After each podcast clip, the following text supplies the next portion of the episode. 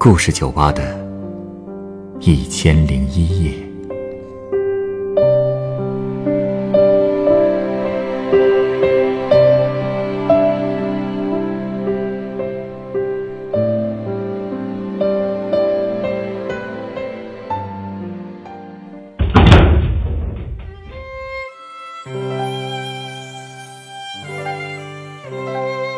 欢迎光临故事酒吧。今天来到酒吧的这位客人向我讲述了他外公并不平凡的人生经历。他的外公年轻时曾经走遍了全世界。这位老人当年是做什么工作的呢？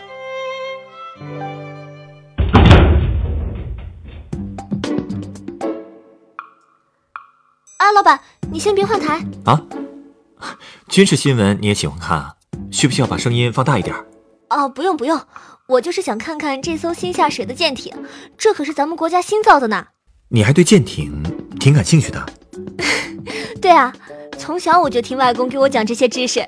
你外公是海军？哦，不是，他就是个船长，在海上过了半辈子呢。船长？对啊，全世界他几乎都跑遍了。这么牛？他开的是客船？是货船，为国家跑海运的。是吗？他是怎么干上这行的？你们家住在海边？哎，哪儿呀？其实当年外公干上这个，纯粹是生活所迫。要从最早说的话，就得从我太姥爷那辈人说起了。当年我太姥爷带着外公逃荒到了我外婆住的那个村儿，在路上，我太姥爷捡了五块钱。那时候这可是一笔巨款，太姥爷就用那笔钱在村里租了个房，而我外婆就住在隔壁。当时村里就一个学校，小学、初中都在一起，外公外婆一直都是同班同学，所以两个人可以说是青梅竹马，感情可好了。这还真是缘分天注定了。是啊，不过等到要上高中了，因为外公家里穷，上不起县城的高中，正好家里打听到南京有所海运学校，只要交学费，其他吃住全包，不花一分钱，所以外公就去了那里。原来是这样。不过学这个很辛苦吧？嗯，要学好多东西，而且水性要好。但我外公是天生的好水性，那会儿练体能都能横渡长江呢。嚯，牛爸？他们还要学爬桅杆、挂帆、给船刷油漆这些技能。外公练华山板的时候是在玄武湖上练的，他和几个同学一起，看到大鱼就用桨把鱼打晕了捞上来。扛回学校食堂加工。他说食堂厨师的手艺特别好，熬出来的鱼汤浓得跟牛奶似的。啊，外公还会打各种各样的水手结，我小时候就老缠着他教我。不过我的手没有外公那么巧，打的结都是歪歪扭扭的，一拉就松开了。哦，对了，他还会用六分仪画海图。我有一次出去旅行，买了一个六分仪的纪念品回来。外公还会说这个六分仪做的怎么怎么不对，应该是什么什么样的才对。看来你外公还是学生时就很优秀了，那他毕业以后就直接出海了？肯定是要先结婚呀，不然哪来的我妈和我？对对对，他跟外婆结婚后，很快就有了我妈和我舅。当时学校把我外公分到了天津的一个海运公司。其实外婆是不愿意外公去海上运货的。毕竟又远又危险，可是当时家里太穷了，做海员的工资条件都不错，所以外公还是去了，从小水手干起。因为他做事勤快又机灵，还讨人喜欢，所以职务也越升越高，不到十年就成了船长。而且凡是他开出港的船，从来没有出过事故，真了不起。不过越是能干，就会越忙，外公每次出航时间都很长。有时候一年都回不了一次家，所以他很少能在家过年。每次发工资，他都是把钱和书信寄回家里。外婆看到来自世界各地的邮票，就知道外公在什么地方了。当时他一个月的工资大概有六十多块钱，算是很不错的了。靠着这些收入啊，我们家的日子也好过了很多。哎，那你外公肯定给你讲过他在海外的很多见闻吧？讲过呀，他在我心里啊，就像那些探险故事小人书里的男主角一样，到世界各地去旅游，我可羡慕了。所以从小我就缠着他给我讲出海的故事，真是比小人书里的故事精彩多了。啊，《加勒比海盗》看过吧？必须的呀。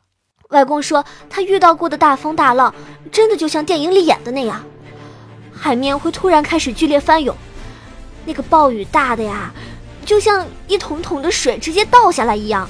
巨浪真的能有几十米高，这种情况他遇到过好多次。天哪！一般遇到这种事儿，他在驾驶室一站就是一夜，指挥水手们收帆稳船，直到暴风雨过去。真是不容易啊！可危险了。外公还说，水的力量是很大的。他还是水手的时候，有一次也遇到了暴雨，当时他在甲板上，一个浪直接打到他的背上。第二天肿得老高，特别疼，过了很久才消肿。哎呀，干这一行，就是在玩命啊。嗯，但是有意思的事儿也很多呀。他见过好多奇怪的海洋生物，他们有时候喜欢把鸡骨头绑到小篓里面，沉到海里，过一会儿再提上来，经常能逮到个儿特别大的螃蟹。有一次，他们不光逮上来了螃蟹。那个螃蟹的钳子上竟然还夹着一条从来没有见过的鱼，他们就把那条鱼拿去煲汤，吃的时候发现那条鱼的骨头竟然是绿色的，把他们吓坏了。啊，这怎么回事啊？难道有毒？他们也有人这么想，但后来大家也没事儿。之后听说是附近的海域矿物元素比较多，所以鱼骨头就是这个颜色了。怎么样，很神奇吧？哦。真是开眼了！出海不仅能开眼，而且当时国家给船员的福利真的很好。外公说，三年困难时期，到处都没粮食吃，可船上的肉类供应就没断过。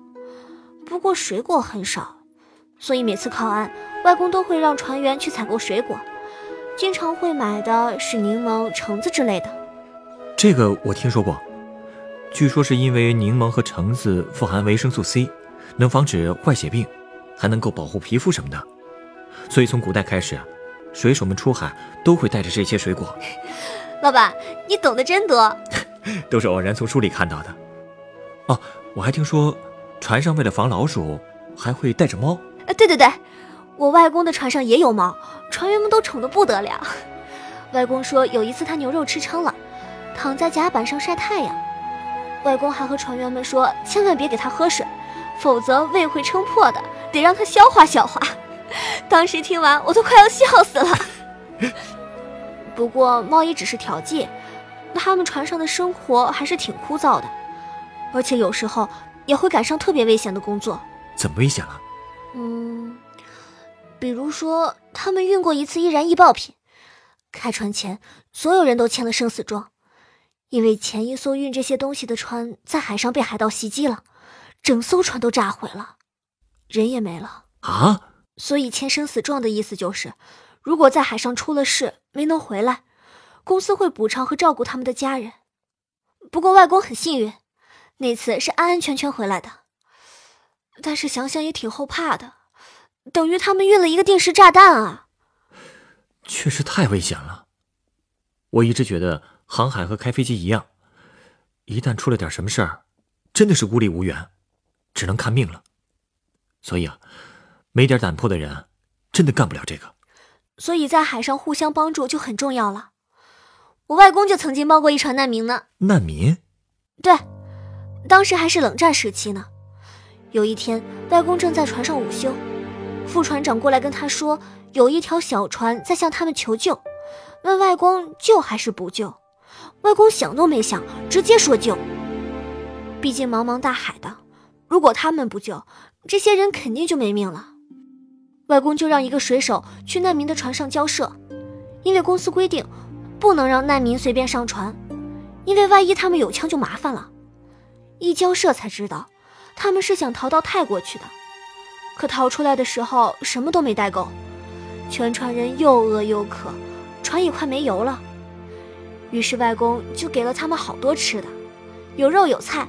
又把他们所有能装水的容器都灌满了淡水，还给他们的船加满了柴油。而且他还叫来他们中间一个会看海图的，送了他一张海图，告诉他怎么走可以到泰国，又告诉他们赶紧离开这片海域，今天晚上这里是有风暴的。听说外公他们离开的时候，全船的难民都给他们跪下了。你外公真是好人呐！这还没完呢，那次我外公其实也是要去泰国的，到泰国之后过了两天，那船难民也安全到了。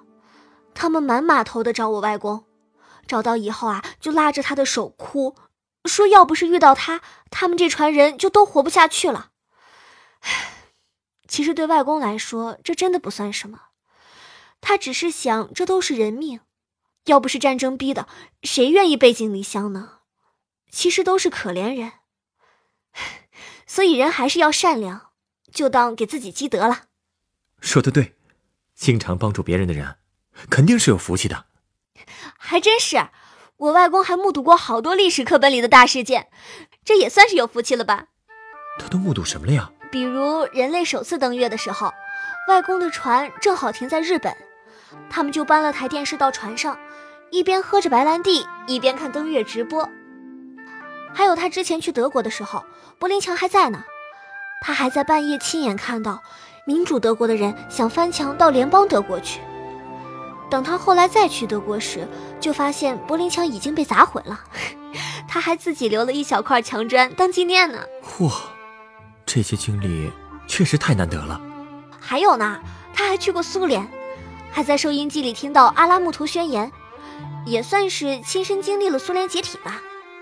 哦，家里还有一张老照片，上面外公穿着雪白的制服，特别精神地站在本初子午线上，两只脚。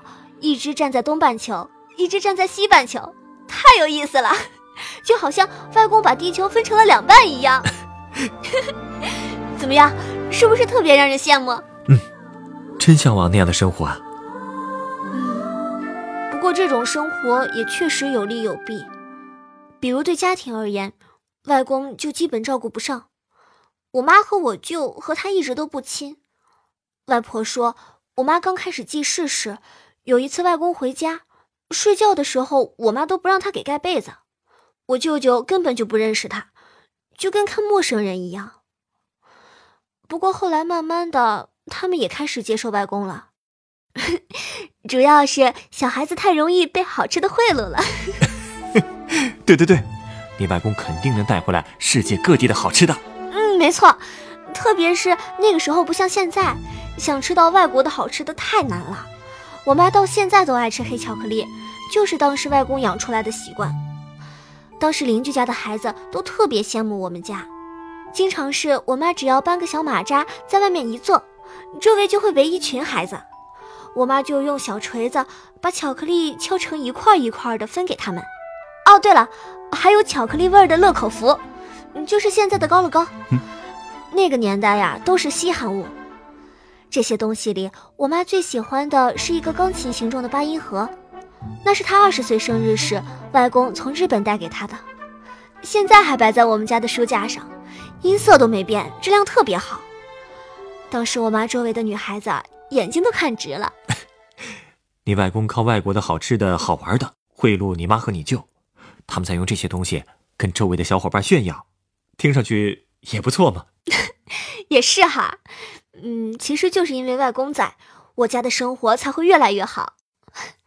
他六十岁退休以后，因为工作能力强，退休后的福利也很好。他之后一直想把对家里的亏欠弥补回来，不过那时候妈妈和舅舅都已经长大了，所以外公就把心思都放在了我身上。我小时候，爸妈都在读在职研究生，总是没空带我，就把我放在外公家。我从小学开始，英语学的就是最好的，老师总夸我音色特别正，单词短语都记得很熟。其实这都是外公的功劳，因为他的英语发音啊就特别好听，而且口音都是偏英式的。平时背单词呀、短语啊、课文什么的，也都是他陪我背。上初中以后，我们地理学气压、风向、洋流这些知识点的时候，那更是外公的强项了。毕竟啊，他最擅长的就是画海图了，而且外公的字写得很好看。每次要家长签字的时候，他那个字体甚至有一种花体英文的美感。有这样的外公，多好啊！对啊，不过我总觉得他看我的时候，其实是在看我妈。哦，我不是说他对我不好啊，他很爱我，但我总觉得他带着一种愧疚，可能是因为他没能看着我妈和我舅舅一点点长大，很遗憾吧。嗯，这种心情我能理解。人生就是这样，有得必有失，但好在他晚年的时候，一家人可以开开心心的团聚，已经是很幸福的事了。嗯，我猜呀，如果让他重新选择的话。他应该还会选择去出海，因为平时看电视的时候，他最喜欢的还是看军事频道。我刚才不是说了吗？我的军舰知识都是他给我讲的。每次看到这些新闻，他就会特别兴奋，眼睛都是放光的，还总像个小孩子似的念叨，说真想去开开航母。我觉得他就是在怀念当船长的日子吧。现在外公的身体已经不像以前那么好了，前些年又得了肾癌，啊，哦，不过没事儿，切了一个肾之后，现在已经没什么大问题了。过去没病的时候，每个周末他都会带我去游泳馆，在泳池里，他用蝶泳游个来回都不带累的。可现在已经没那个体力了，我妈总是劝他累了一辈子了，老了就应该在家享清福。可他和外婆真的都不是能闲下来的主。他们在阳台上种了好多蔬菜，没事就给自己找点事儿做。我曾经看到一句话说：“留不住的人，血液里都住着风。”我觉得后半句特别适合外公。血液里住着风，这个比喻真不错，是吧？虽然他现在再也没法掌舵了，但我能感觉到。他的血液里真的住着能掀起滔天巨浪的风，这样的人怎么可能闲下来呢？说的对，他肯定闲不下来，而且我觉得他也不应该闲下来。哎，你稍等啊，我突然想到了一款鸡尾酒，要送给你。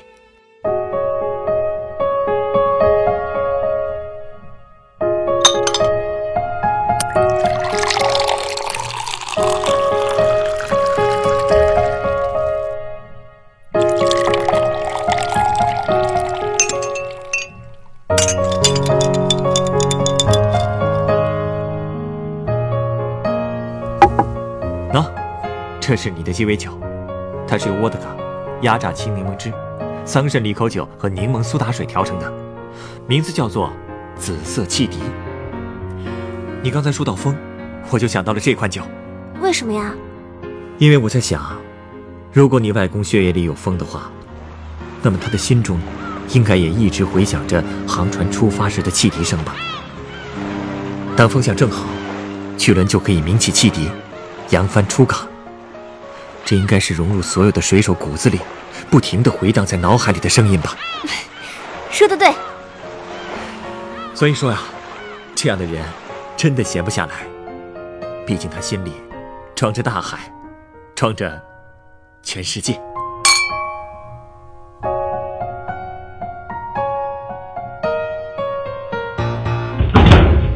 本故事原作齐墨，改编制作陈寒，演播。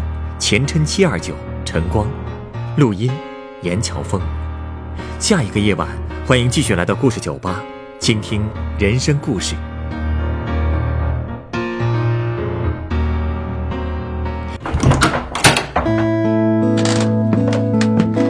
大家好，我是故事酒吧的调酒师晨光。故事酒吧是一个分享真实人生故事的地方。如果您有想分享的故事，如果您愿意将它做成广播节目，在故事酒吧中由专业演播人员演绎出来，我们欢迎您的投稿。投稿故事有真实基础即可，可以虚构一些细节，字数在四千至一万字，记叙文体，文笔无需华丽，只求通顺质朴。我们非常欢迎积极、阳光、正能量的故事。稿件由制作人审核后，是否采纳会及时通过邮件通知您。所有的稿件被采纳的投稿人都将获得高清版本的节目成品 MP3 作为纪念。如果您在北京，也有机会来录音机房观摩现场录音。投稿邮箱：幺六五三四幺四二三 @QQ 点 com，幺六五三四幺四二三 @QQ 点 com。